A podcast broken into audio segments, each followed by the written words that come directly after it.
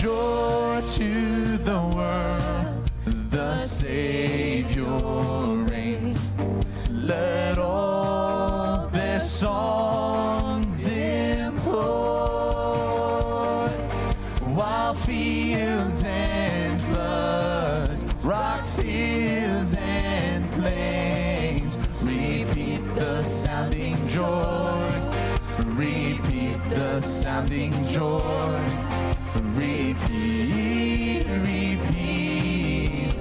inside.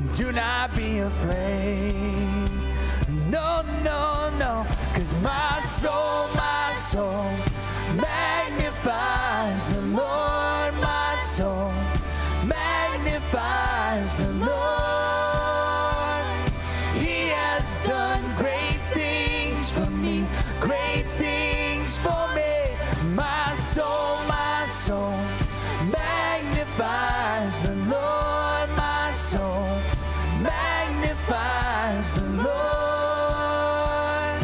He has done great things for me, great things for me of his governance. There will be no end. He'll establish with his righteousness, and he shall reign on David's throne, and his name shall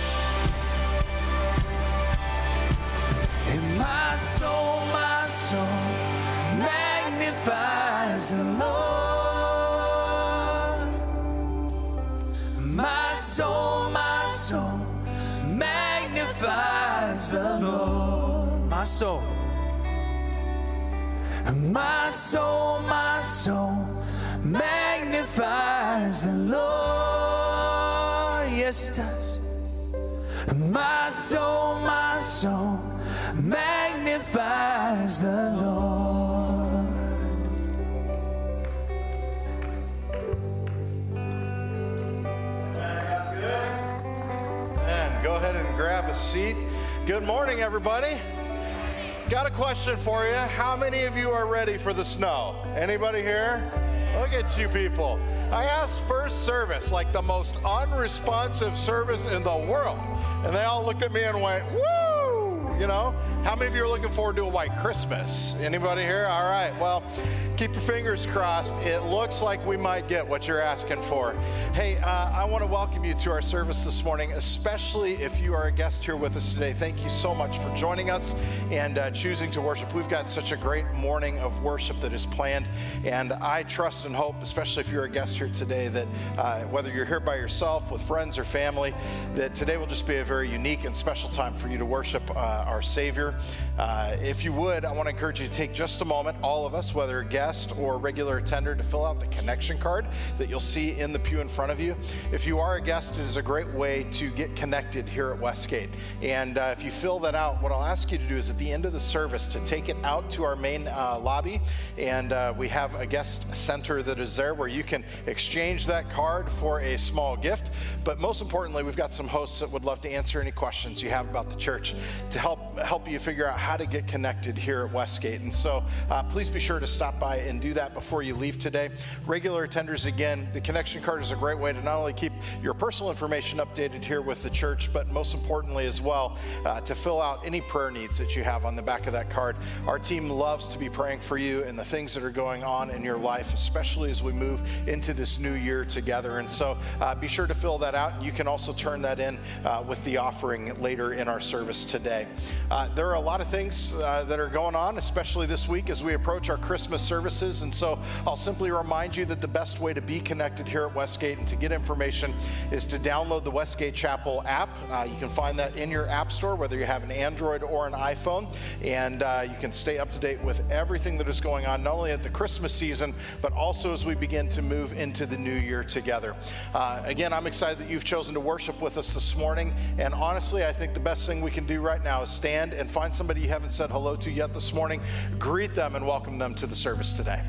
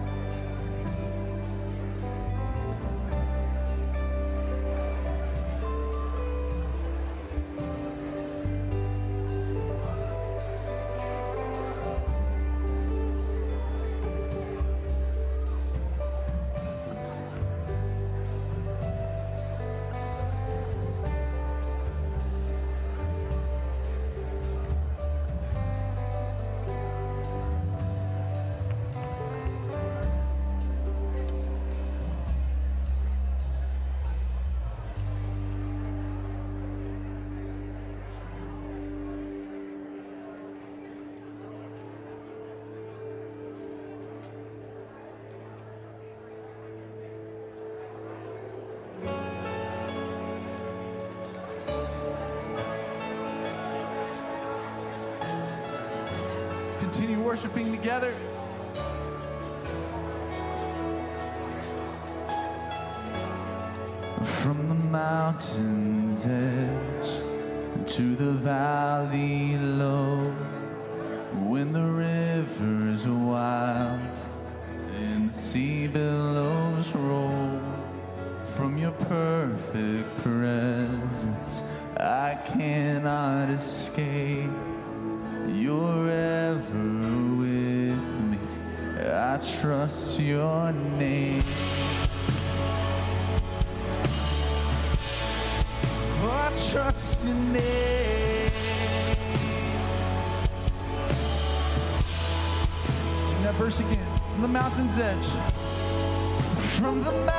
Mountain's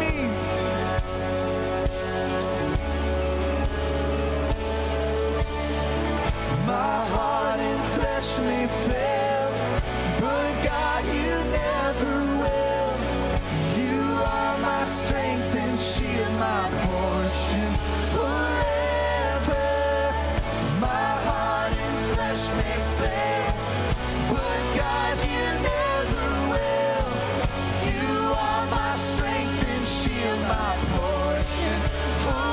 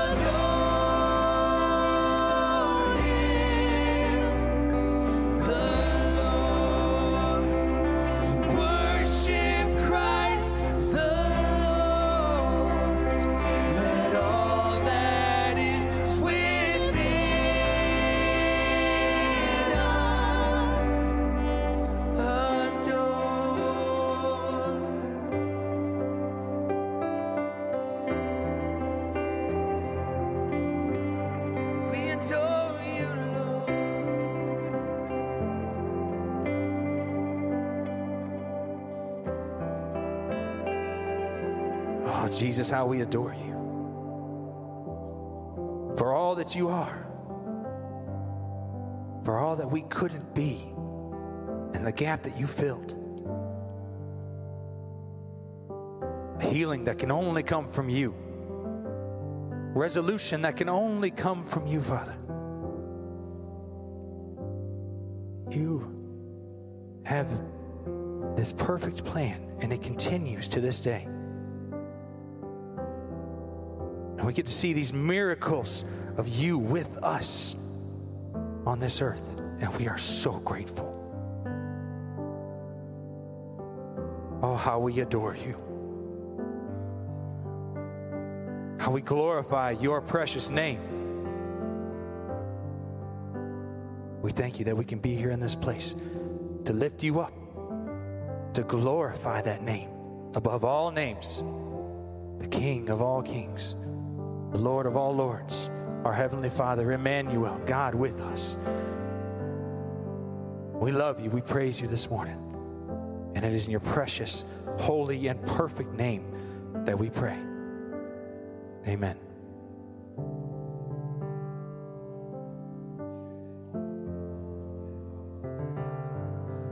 And pass them to the outsides.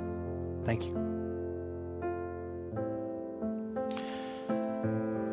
Sean mentioned we're going to take our morning offering uh, at this time. And uh, so uh, as you pass those, again, we're just uh, thankful for your continued support of uh, the ministry here at Westgate and also as we seek to reach out into our community and around the world. Uh, I wanted to mention I know that for some people, end of year giving uh, is a big deal, and sometimes we give here in our services. Many of you uh, are signed up and you give online, uh, which is great, uh, always a great way to do so. But uh, we also know that when people are thinking about end of year giving every year, there are people that want to come in at the end of the year and drop off a final donation. And so we wanted to just let you know kind of what our office hours are going to be the last week of December between Christmas and New Year's.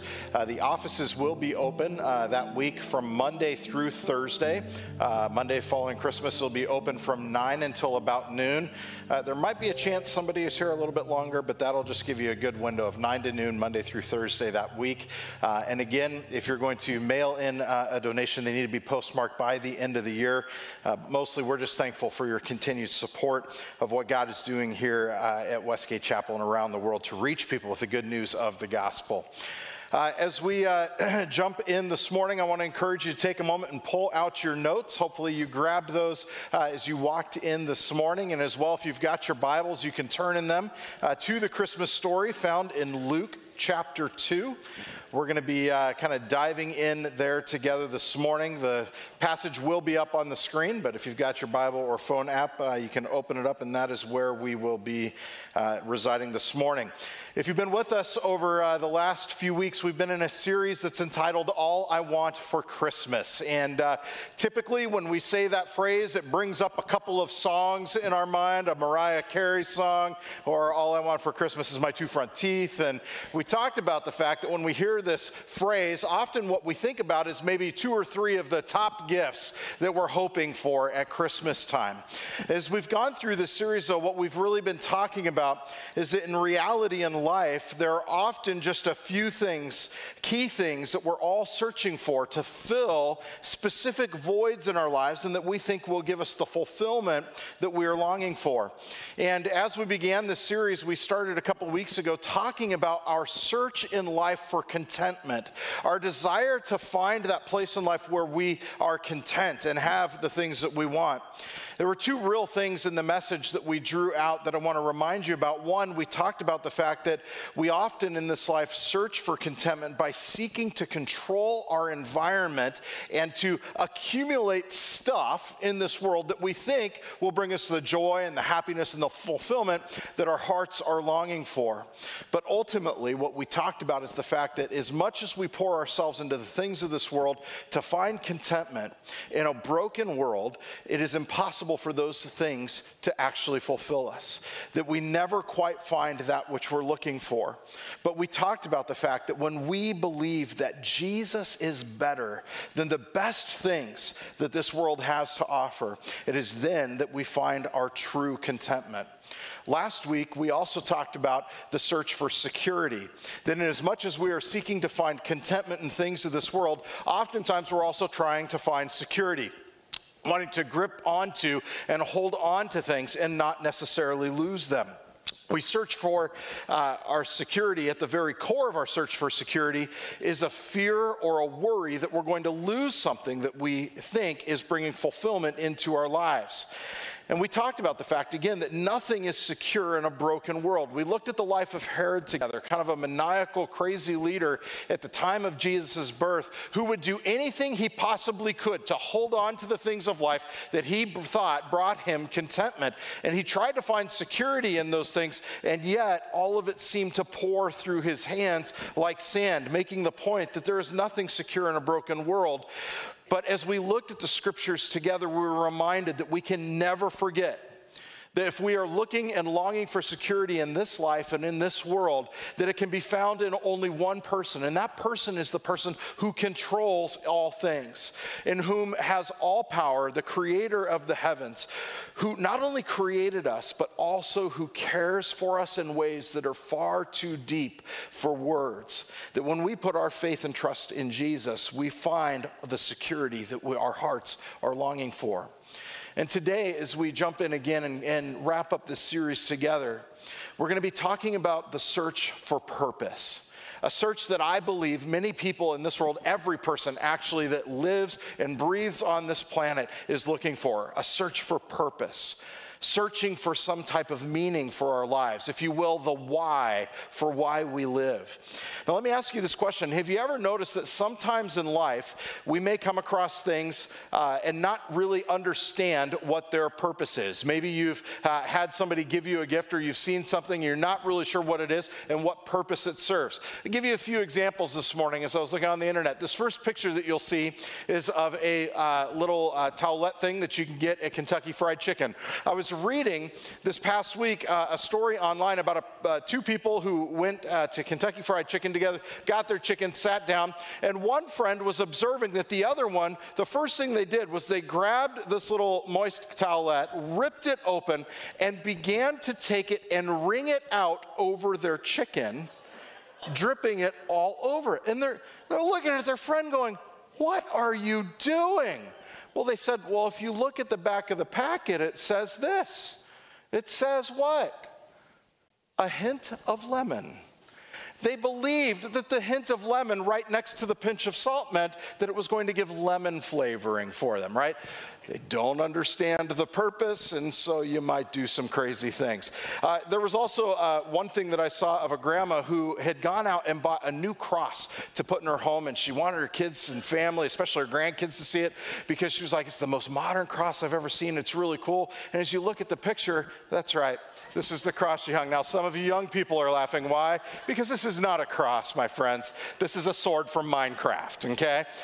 And if you don't know what Minecraft is, Google it. It's a video game. But anyway, if you don't know what it is, you might mess up its purpose. Uh, now, there's this next one. I'm not going to put a picture up here, and you'll understand why. Uh, I heard another pastor that was talking about this example of a young boy who was in his house, and as he was walking through the house, he found something of his older brother's that was sitting on the table, and he picked it up and grabbed it, and it was an athletic cup, and he holds it up, and he looks at the room and says, "Well, what is this?" And nobody wanted to answer the question for him. And so, the, as the kid is looking at it, what does he do? The most natural thing. He slowly, in slow motion, moves it towards his face and goes, It's an oxygen mask. I know, right?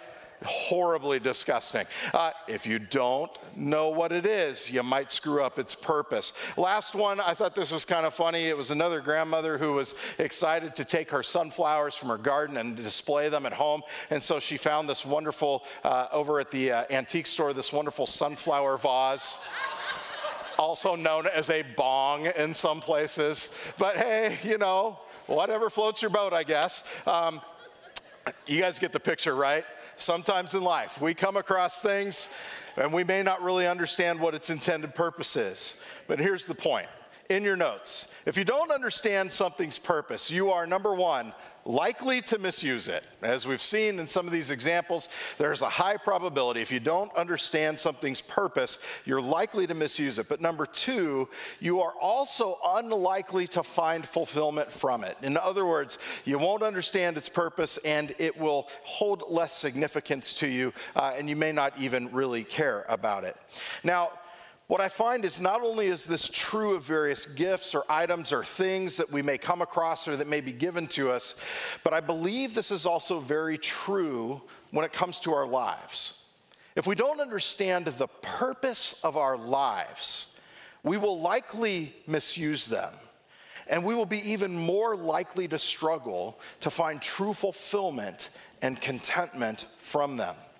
You know, it's interesting, uh, uh this really plays itself out when some studies that were done uh, by Lifeway Research.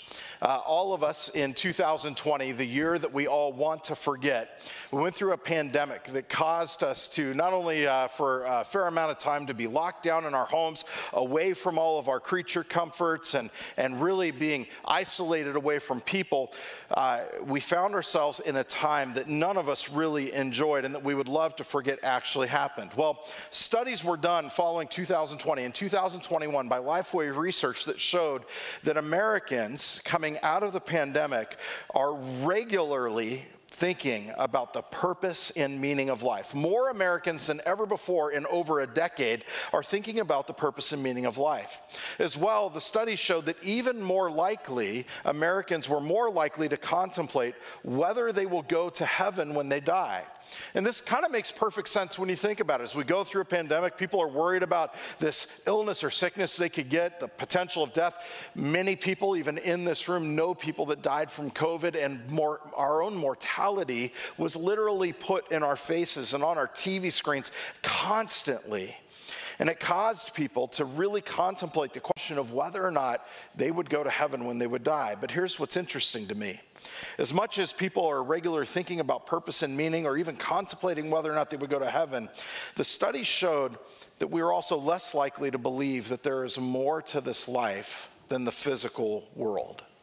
Studies showed that we are still less likely to believe there's more to this life than this physical world. In other words, while a large number of Americans still believe that there's an ultimate purpose to their life, a growing number of Americans exiting the pandemic have taken the fatalistic approach of believing that what we have may be as good as it gets. And this is kind of a sad experience. And what does this do? What does this do outside of God for us when we are trying to find our purpose in a world that is broken? What I find is this is that there are many avenues by which people are trying to find purpose for their life outside of God. Sometimes it's in the pursuit of material wealth or prosperity that that will give them the, the purpose and fulfillment that they're longing for. Oftentimes, it can be in a person's career. They pour their hearts into lives, into something that they enjoy that brings them a sense of significance or status or purpose. Sometimes we try to find our purpose in relationships with other people, that if we're in relationship with someone, it gives us a sense of purpose. Or maybe we find purpose in being invested in our children's lives. Other people seek purpose in altruism, using their life for the greater good of loving other people and serving others. And then there are those who really seek to find their purpose in doing good throughout the course of their life, hoping that what they can do and find purpose in is in leaving a legacy for other people to follow. But what's interesting with all of these different avenues by which we try to find purpose, what I find is this truth. When we ignore our God given purpose for life, we will never find the fulfillment from life that our souls long for. Now, you may look at me and say, well, Pastor Rob, that sounds like a pretty bold statement. Like, it seems kind of strong. Surely there are people who don't know God that find a sense of purpose in life and maybe even fulfillment from it. We think of people like athletes who reach the pinnacle of sports achievement uh, and fame. Maybe we think of people who find purpose in their work or something that they're good at doing. We might think of world leaders who reach the apex of power and control, or philanthropists who use their incredible wealth to do good for others, or normal, everyday people who simply find satisfaction in helping and serving other people. But here's the deal while we might find a sense of purpose, I find that this is true. That for every person seeking purpose outside of God, there is a rude reality that we all wrestle with.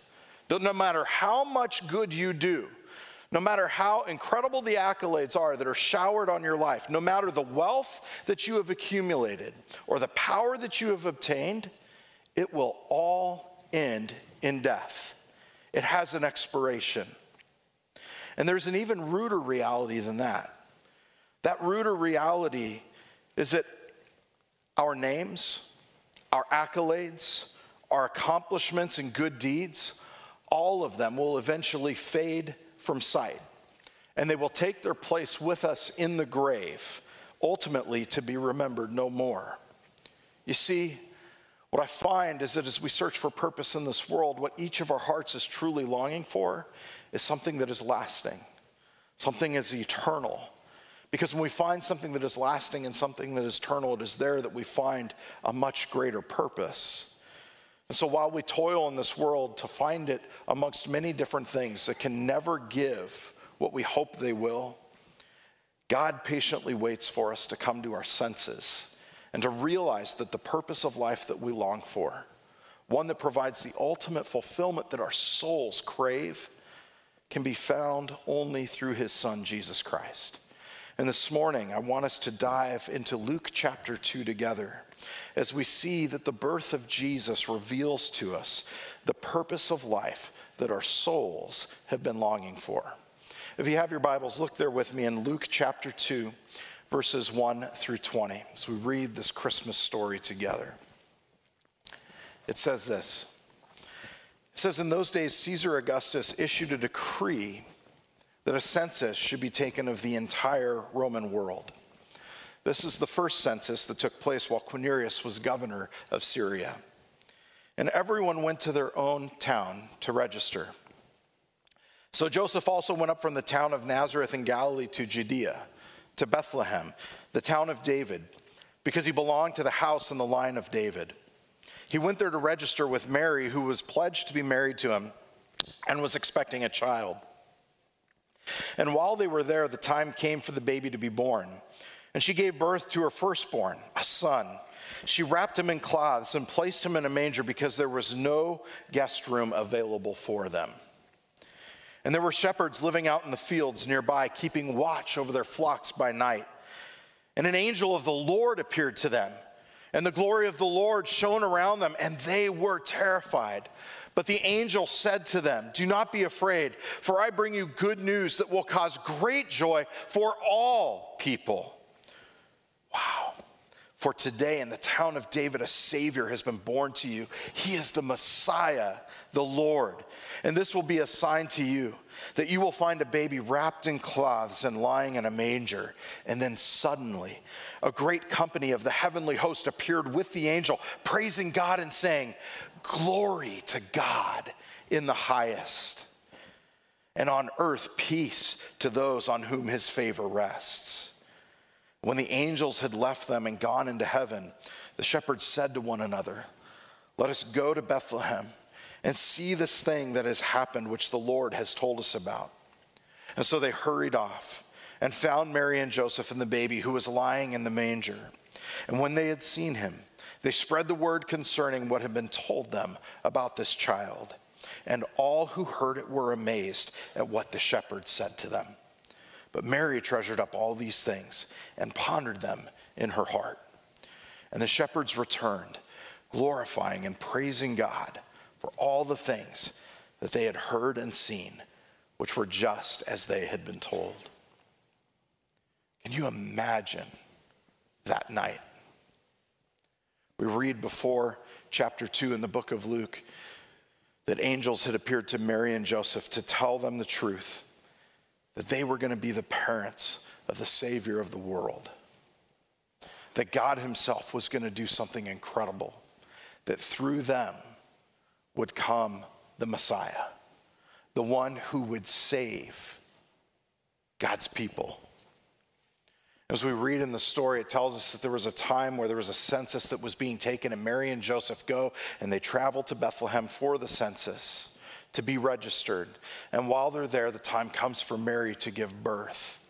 And then we have, after the birth, this incredibly vivid picture that is painted for us of the announcement of the Savior of the world's arrival. It tells us that it came to a group of lowly shepherds who were out in the field doing what they did every night before, keeping watch over the flock. And if you can imagine sitting out in that field with not a single light to, to obscure the stars of heaven and the incredibleness of that moment, it says that angels broke forth to proclaim that Jesus had come. I've always tried to set myself and to picture what could that have looked like? What could that moment have been like? The only place where I've ever seen it portrayed in such a way that I believe at least portrays the awe of the moment was when The Chosen had released their Christmas uh, special years ago. And they depicted this incredible scene of what it must have been like on that dark, starry night when the host of heaven broke through the sky to pronounce Jesus' arrival. Let's watch it together.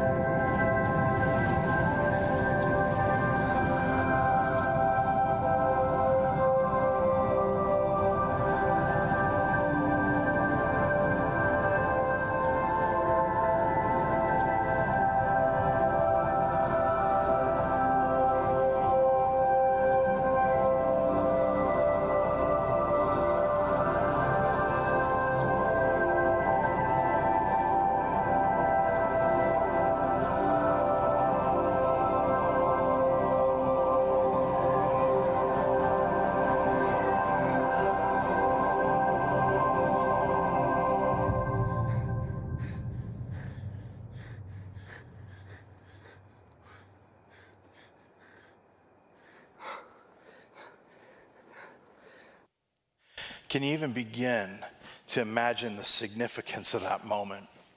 Of being one of those shepherds out in that field and seeing something so otherworldly, something like you have never experienced before in your life. Can you imagine the terror that would overtake you as the sky burst forth, not only with an angel to proclaim this news, but then a multitude of the heavenly host singing and yet, the message that this angel delivers is one not to bring fear, but to ultimately to bring peace. And you begin to realize that God has chosen you to be the initial recipient of the greatest news that the world would ever receive. You see, letter A, the angel's announcement to the shepherds was a clear proclamation that the answer to the hopeless condition for all of humanity had come. Listen again to the words of the angel as he says, Do not be afraid.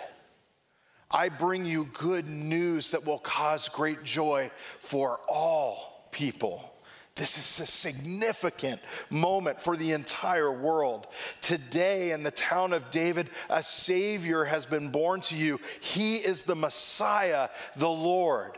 What the shepherds would have realized in that moment at the speaking that the Messiah was here was they would know that the cry of their heart, that the cry of the heart of every Jew who had ever been alive, that had been longing for hundreds of years for God to send someone to break them free from their oppressors, that the moment had come and they were the recipients of the news that he was here. And the angel says, This will be a sign to you. You will find a baby wrapped in cloths, lying in a manger. And then suddenly a great company of the heavenly heavenly host appeared with the angel, praising God and saying, Glory to God in the highest heaven, and on earth, peace to those on whom his favor rests. Glory to God in the highest, and on earth, peace. The thing that every human heart has been longing for since the fall of man and his sin against God in the Garden of Eden, to find a sense of peace and to find a sense of purpose. The moment has come. But here's the deal letter B. The greatest question in this moment was whether or not God's people would understand the very significance of this moment. I can remember uh, this last summer when uh, my son Garrett's uh, Northview baseball team won the state championship. His uncle had flown out, uh, his uncle Dean had flown out from California uh, to come and to join us as a family uh, for that, to be there for the semifinal game, for the final game. It was incredible to have him there. And I can remember as the final game was wrapping up and we could tell that they were going to win the state championship, it was exciting. And I just turned to Dean, I looked at him, and I was like, man, I am just so thankful that you would care so much to be here in this moment with us. I mean, it's so special for Garrett. And he looked back at me and he looked at me and he said, You know, Rob, I wouldn't have missed this for the world. And then he asked me this question. He said, Do you realize just how significant this moment is? He said, Very few people will get this opportunity.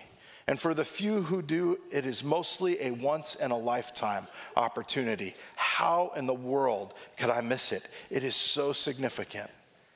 You know, when we say that something has great significance, what we're saying is, is that it has a depth of value, that is sufficiently great, that it is incredibly worthy of our attention.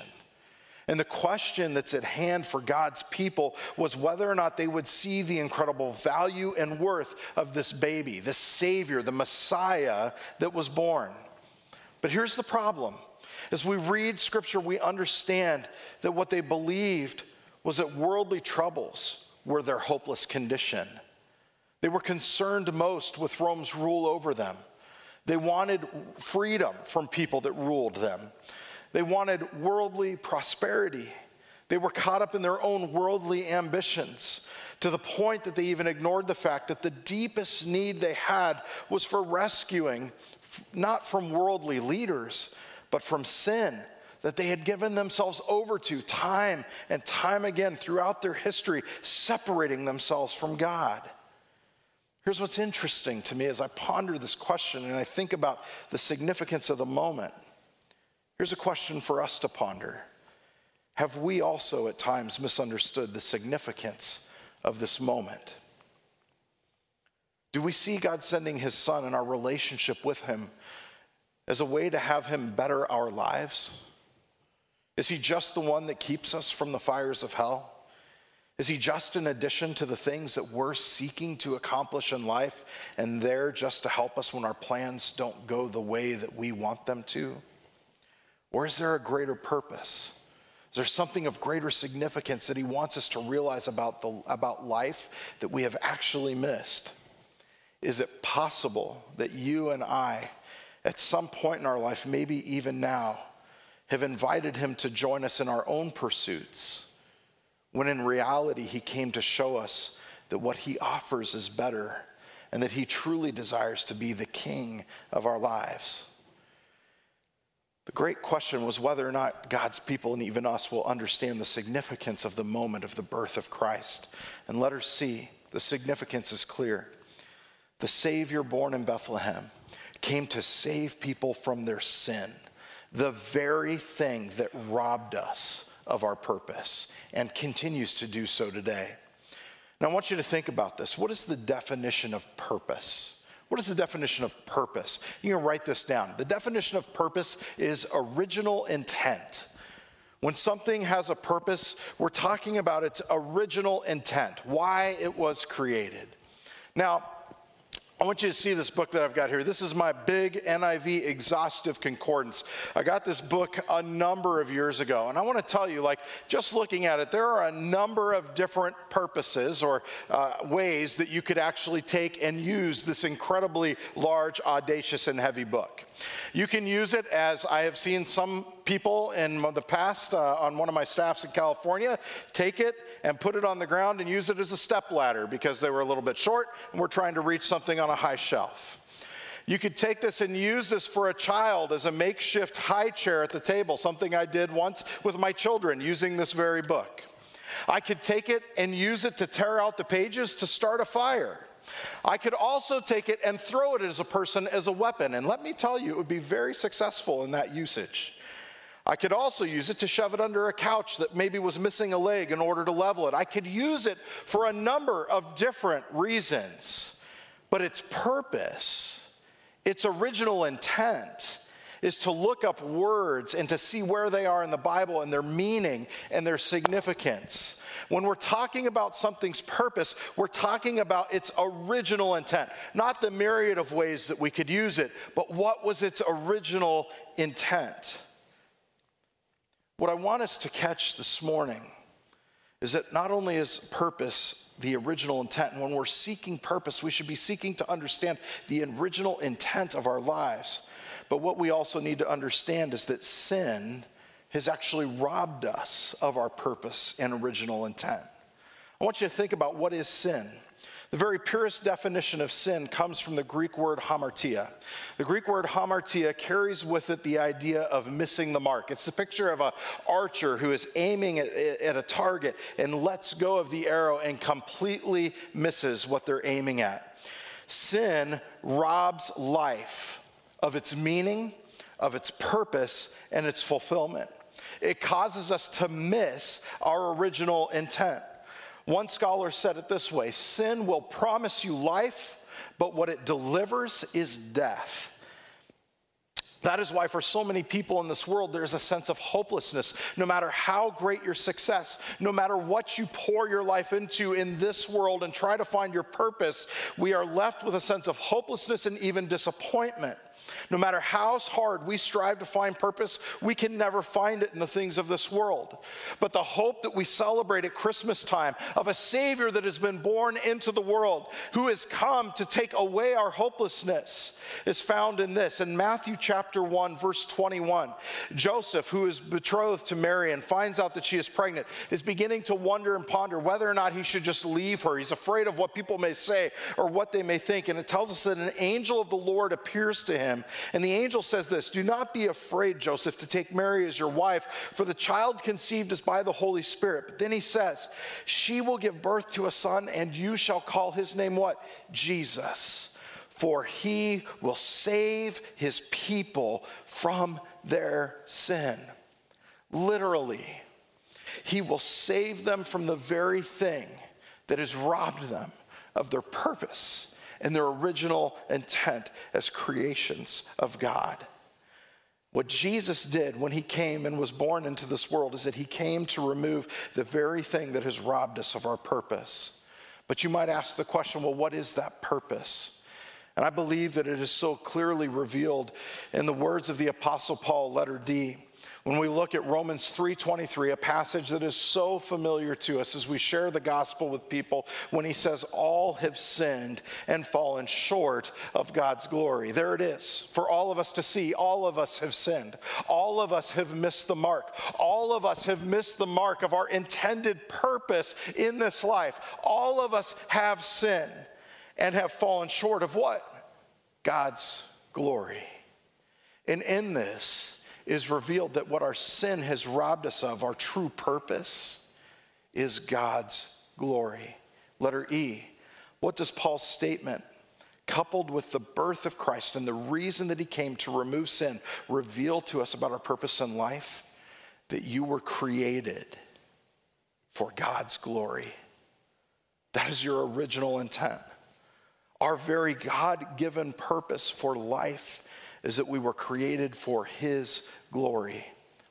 I believe that it was best summed up by a group of English and Scottish theologians in 1946 and 1947 when they wrote the Westminster Shorter Catechism that said that the chief end of man, that his very purpose is to glorify God and to enjoy Him forever. That the original intent of man as God's creation was to bring God glory and to enjoy Him forever. And in fulfilling that purpose, we would find complete fulfillment in the only one who can give us what our souls deeply long for. There was another man by the name, years and years ago, by the name of Blaise Pascal, who uh, you may know is famous for talking about the fact that there is a God sized hole inside of every single man. And we seek to take and fill that hole with so many things, but there, we never seem to find success in doing so because it is a hole that can only be filled by God. And in explaining this truth, he wrote these words so eloquently to help us to understand our longing in this life, but our desperate need for God. He says this Man without faith can know neither true good nor justice. All men in this life seek happiness. There are no exceptions. However different the means that they may employ, we all strive towards this goal. This is the motive of every act of man, including those who go and hang themselves.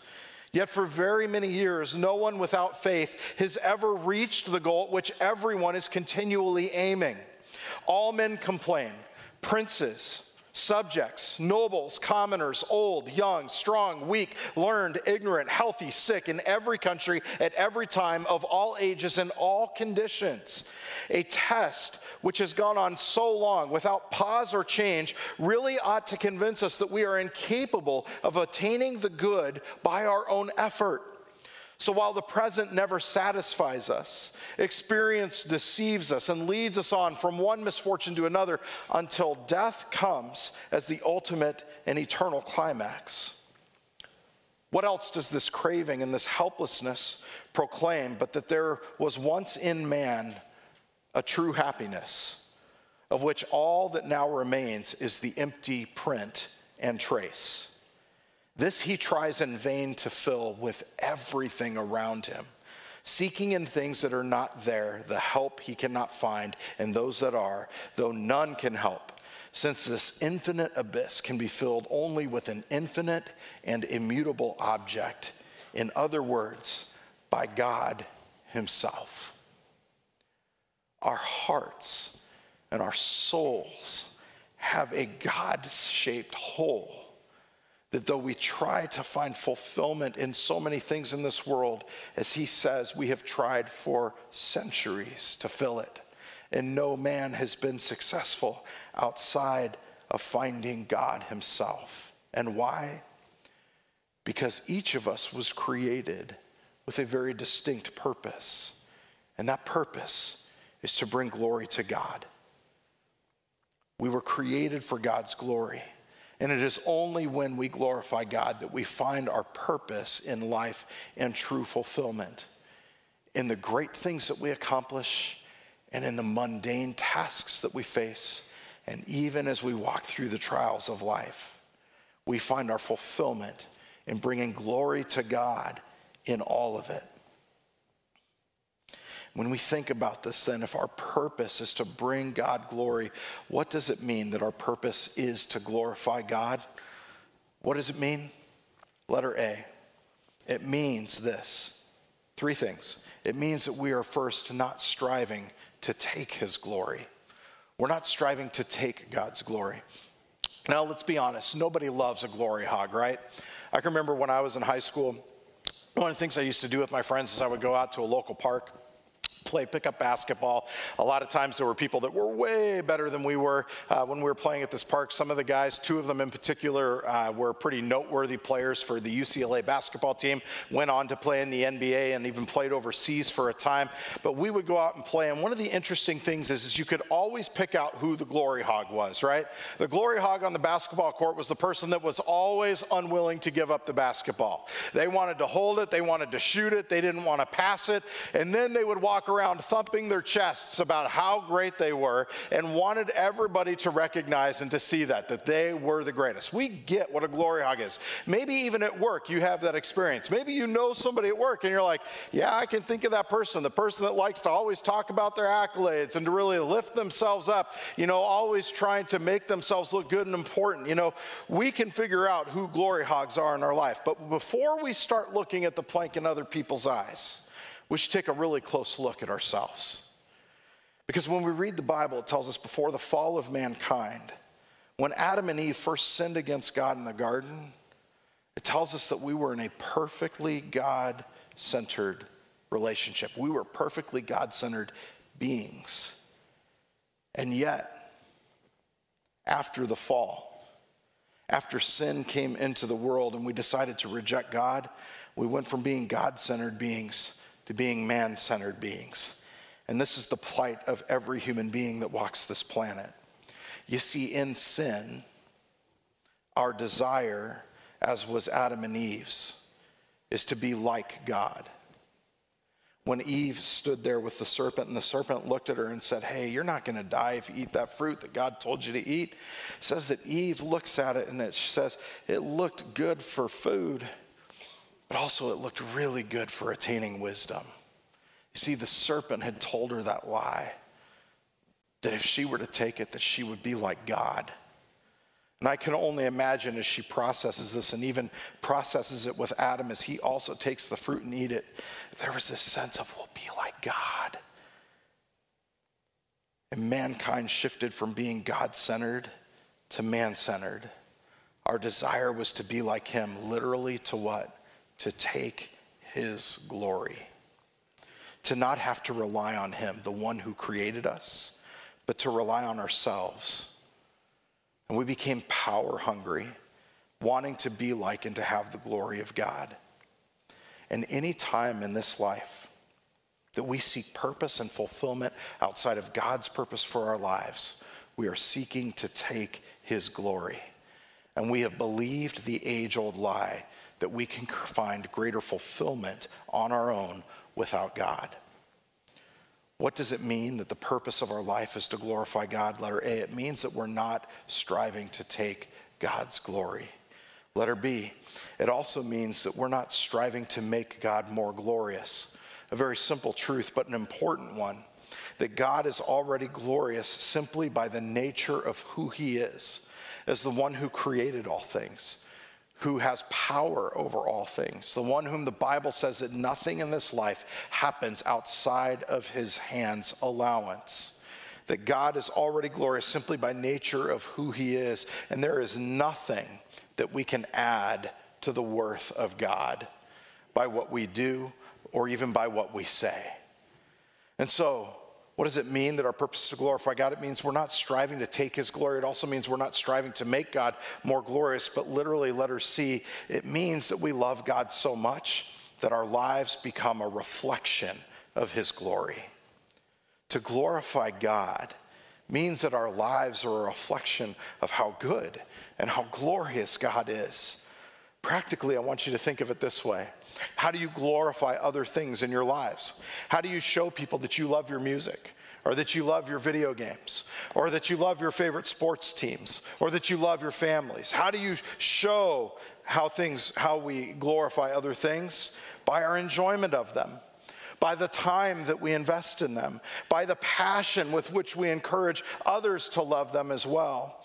And dare I say, if we reflected God's glory with the same passion that we do for Ohio State or Michigan football or our favorite video games or music, etc., you name it, the world would no doubt have no doubt about how good our God is. And I venture to guess that our evangelism would look drastically different.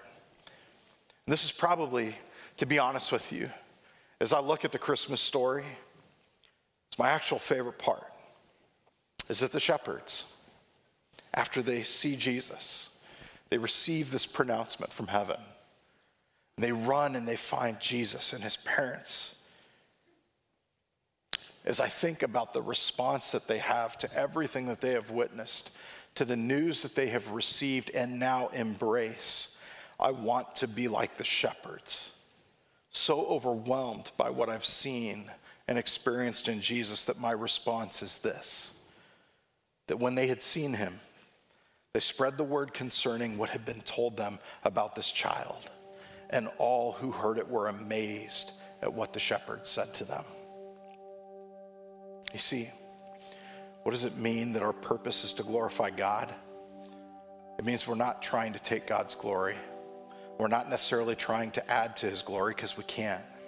It means that we love God so much that we have embraced what he has done for us to such a deep level that we seek to be a pure reflection of his glory and to share that glory with other people.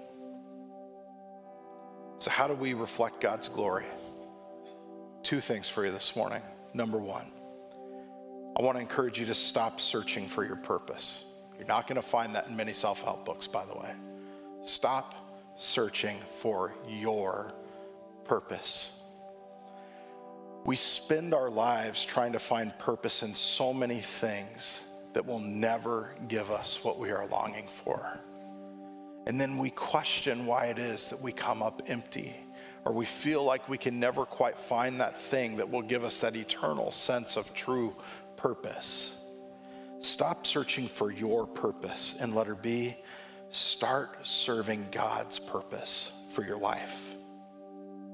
How do we do that? Simple. By pursuing righteous living. Not because we're trying to please God or not because we can add something to God's glory, but we pursue righteous living in this life so that we are a reflection of God's glory. Love others. As Jesus taught us in the scripture, love others. It's something that is foreign in the world and culture that we live in today to love others unconditionally. Why? Why is this so important? So that our lives are a reflection of God's glory in the way that He has loved us. Extend grace even to those who are undeserving, because it's a reflection of God's glory. Prioritize being in community with the body of believers. Why? Because it's a reflection of God's glory to this world. Be generous with the resources that God has given to you because it's a reflection of his glory. Serve God's people and prioritize putting other people first because it's a reflection of God's glory. Share your faith, even at great cost to your own name, because it's a reflection of God's glory. In the big things and in the small, mundane tasks of life, find your purpose in bringing glory to God, because in the process, you will then find that you will enjoy Him forever and recognize that the things of this world will always fail you and will pass away. But what God offers to you in a restored relationship through his son, Jesus Christ, is the removal of sin, a right relationship with him where you reflect his glory and receive the promise of eternal life with him forever. That is God's good purpose for you. Let's pray. Father, you are so good. We search long and far, Lord, for so many things to fill our lives and to find a sense of purpose in this world. And we confess to you that we often look in this world and it doesn't surprise you, but we come up short every single time. Father, forgive us. Because even as your followers, we confess to you that we're often trying to find our purpose our contentment, our security, and other things besides you. But this Christmas season, Father, would you make the cry of our heart that all I want for Christmas is your Son, Jesus Christ? Because it is in him that I find my greatest contentment, that I find my ultimate security, and I find a purpose that is eternal and lasting when my life is a reflection of your glory. And I recognize the incredible gift that I've been given in your Son that will also last for eternity. Lord, may you use these words to change the way that we live and the way that we see our lives.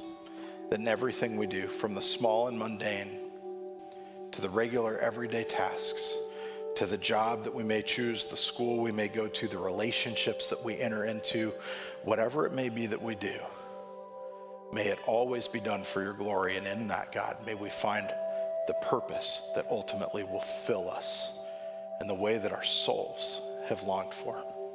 In Jesus' name, amen.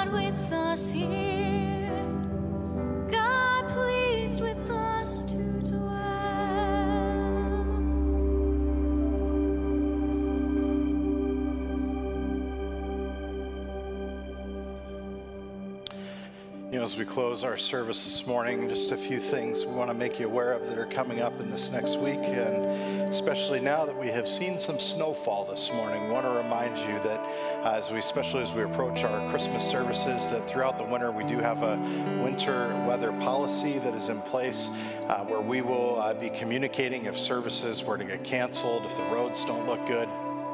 One of the best ways to always find out and to see what's going on is you can go to our church website and you can find information there. If you've downloaded our app, we're able to ping your phones and also let you know if uh, service have been canceled or moved back because of uh, weather. Uh, as well, uh, you can also find it on social media on Facebook. And so there are a number of ways that we strive to communicate that with you. Just encourage you to keep watch because the weather says, come as we approach our Christmas Eve services, we might get hit with a lot of snow this year. So uh, keep watch for that. But I do want to remind you that this week we have multiple opportunities to continue to worship together and remember what Christ has done for us in his coming into this earth. Our Christmas Eve services begin Friday at uh, 7 p.m. here at the church. Uh, we have one service that uh, this Friday, the 23rd. Would love for you to come and join us for just a very special time of worship together. Uh, as well, on December 24th, we have one service at 4 p.m. and would invite you to also come and join us uh, that day as well. Uh, as you know, we have the doors of the church will be open on Christmas morning at 9 a.m. for those who wish to gather together. And yet, in our recognition that there are a lot of different schedules and things going on with family, we have created a very special streaming service uh, that'll be available at 7 a.m. and all throughout the day on YouTube or even on our Westgate uh, uh, webpage. And so please be sure to check that out. Can I just encourage you, whether you gather in person or whether you go out and stay home and do church there, will you prioritize Christmas morning, gathering with your family and remembering what it is all about? Just don't get into the traditions and forgetting. Spend time to gather together and to worship Christ our Savior. As well, I want to remind you about one other thing that coming up January 1st, uh, we're going to have just one service that morning at 10:45 a.m. There will be children's programming uh, that is available, and so we're excited for that. But also, we're going to open up our doors at 10 a.m. that morning and have a time of hang out and connect, where we'll have some. I said cookies earlier, but I don't know if we do cookies at 10 a.m. Maybe we do, but we'll definitely have some sort of beverages for you to enjoy and some sort of uh, breakfast-ish snacks, even if that's cookies. So, we would love for you to come and just have the opportunity to connect with each other. Share the joy of what we've been through in this Christmas season, the joy of moving into a new year, uh, especially if you're new, a great time to come and meet new people and get connected. So keep that in the back of your minds. January 1st, one service at 1045, doors open at 10 for us to hang out and connect with each other. That being said, church family, we have got an incredible week to go and to worship the Lord. Can I exhort you this morning? That as you go to remember that God has placed a ultimate purpose, original intent on your life. And that is intent is that in everything you do, that you would do it for the glory of God. Father, I pray over this congregation that you would continue to sow that truth deep within our hearts. That amidst a culture and even a Christian culture at times this has muddied what our ultimate purpose is.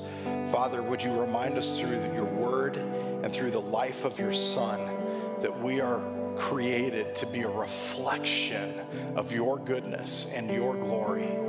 And so I pray over every person here that even this week, as we continue to reflect on all you've done in sending your son Jesus, that you would take us to a deeper place in our walk with you, a deeper place of submission, and that, Father, you would take and use our lives to be a reflection of your goodness to the world that surrounds us that needs to know you. And would you receive glory in that? We give you thanks, Lord, and we love you with all of our hearts. In Jesus' name we pray. Amen. If you have a need for prayer this morning, uh, we have got our prayer team that is here up front and would love the opportunity to pray with you. So please come join them. God bless you, church family. Have a great week serving the Lord.